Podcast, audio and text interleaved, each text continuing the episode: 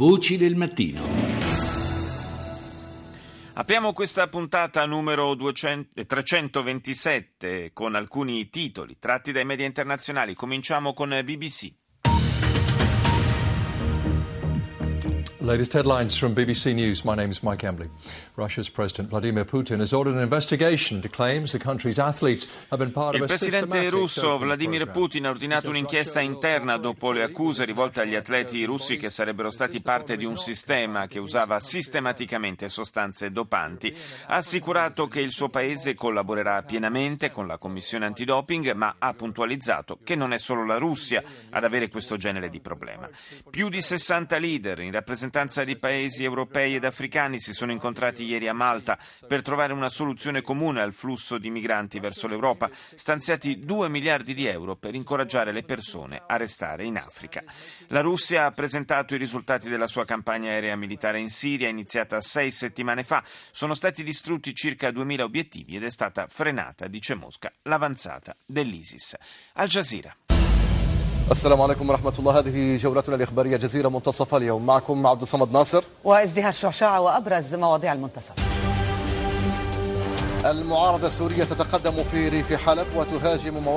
L'opposizione siriana avanza alla periferia di Aleppo e si lancia alla controffensiva nonostante gli intensi raid russi.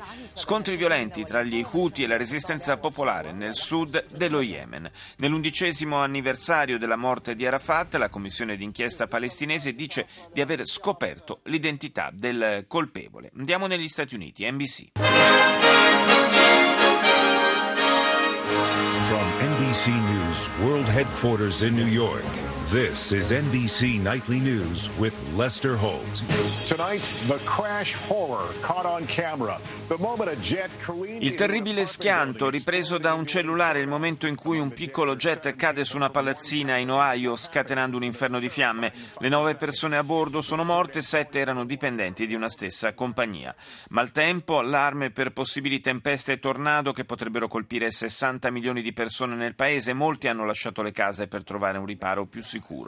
Esclusiva della NBC, un uomo disarmato, il 46enne Lambert Linwood, muore dopo essere stato arrestato dalla polizia ed essere stato ripetutamente colpito con pistole elettriche da tre agenti. Il network americano mostra la scena ripresa da telecamere di sorveglianza. Infine, nella giornata dei single, il gigante cinese dell'e-commerce Alibaba fa più soldi che nei tradizionali giorni degli sconti, cioè il Black Friday e il Cyber Monday messi insieme. Registrato un record di vendite, pensate, da un miliardo di dollari in appena 8 minuti. Franz Van Catra. On est toujours ensemble sur France 24. Bonjour et bienvenue si vous nous rejoignez dans l'actualité de ce mercredi 11 novembre. La déclaration d'indépendance de la Catalogne. L'iniziativa separatista del Parlamento catalano è stata sospesa dalla Corte Costituzionale spagnola. Secondo titolo poi del TG francese dedicato alla riunione di Malta sulla crisi migratoria, alla quale hanno partecipato i leader europei e quelli di alcuni stati africani. L'Unione Europea impone un'etichetta che renda identificabili i prodotti provenienti dagli insediamenti di coloni israeliani nei territori occupati. The law would require new labeling for agricultural products, mainly wine, fruit, and vegetables. L'emittente tedesca in lingua inglese dedica l'apertura all'introduzione dell'obbligo per i paesi dell'Unione Europea eh, di rendere riconoscibili sulle etichette i prodotti, soprattutto agricoli ma anche cosmetici, che provengono dai territori occupati da Israele fin dal 1967. Non potranno più dunque riportare la dicitura Made in Israel. Ce ne siamo occupati nella prima parte della nostra trasmissione questa mattina. La nuova legge, secondo la Commissione europea, non ha natura politica ma solo tecnica perché mette i consumatori in grado di conoscere la provenienza esatta dei prodotti che acquistano. Dura e immediata la reazione di Israele che ha interrotto il dialogo con l'Europa su temi come i diritti umani e politici. Il premier Netanyahu ha affermato che questa iniziativa riporta alla memoria tristi e foschi ricordi e certamente non favorisce la pace. Le autorità palestinesi invece hanno apprezzato la decisione dell'Europa sostenendo che in questo modo si evidenzia l'illegalità degli insediamenti israeliani e i cittadini sono messi in condizione di poterli boicottare. Russia Today.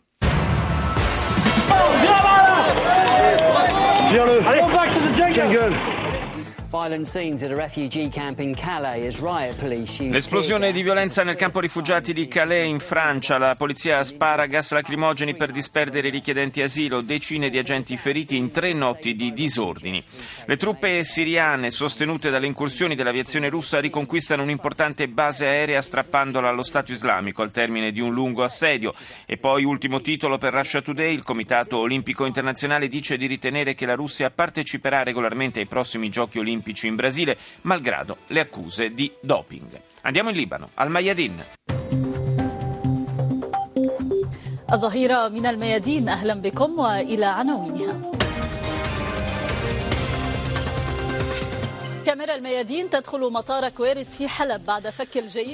Le telecamere di Al-Mayadin entrano nell'aeroporto di Queires vicino ad Aleppo, del quale l'esercito siriano ha recuperato il controllo dopo un lungo assedio. Il vice ministro degli esteri iraniano dichiara che l'Iran non ha ancora deciso se partecipare al prossimo incontro di Vienna sulla crisi siriana.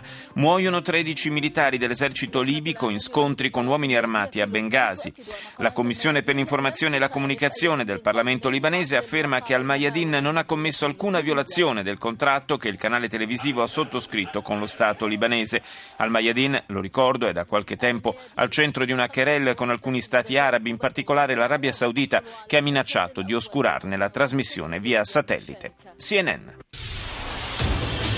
This is CNN Newsroom live from Los Angeles. Ahead this hour, Kurdish forces backed by coalition air power begin a major offensive to retake the Iraqi town of Sinjar from ISIS. L'emittente americana dedica l'apertura alla notizia dell'offensiva lanciata nel nord dell'Iraq dalle truppe kurde. L'obiettivo è la riconquista di Sinjar, città vicina al confine con la Siria, caduta nelle mani dell'ISIS e abitata da migliaia di yazidi, resi schiavi dagli estremisti islamici.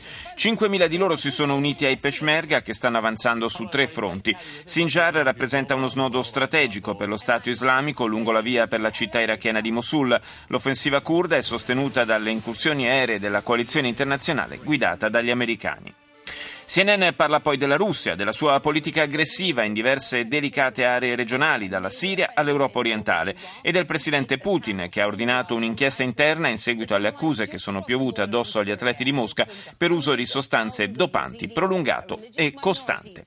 Andiamo in Giappone adesso con NHK.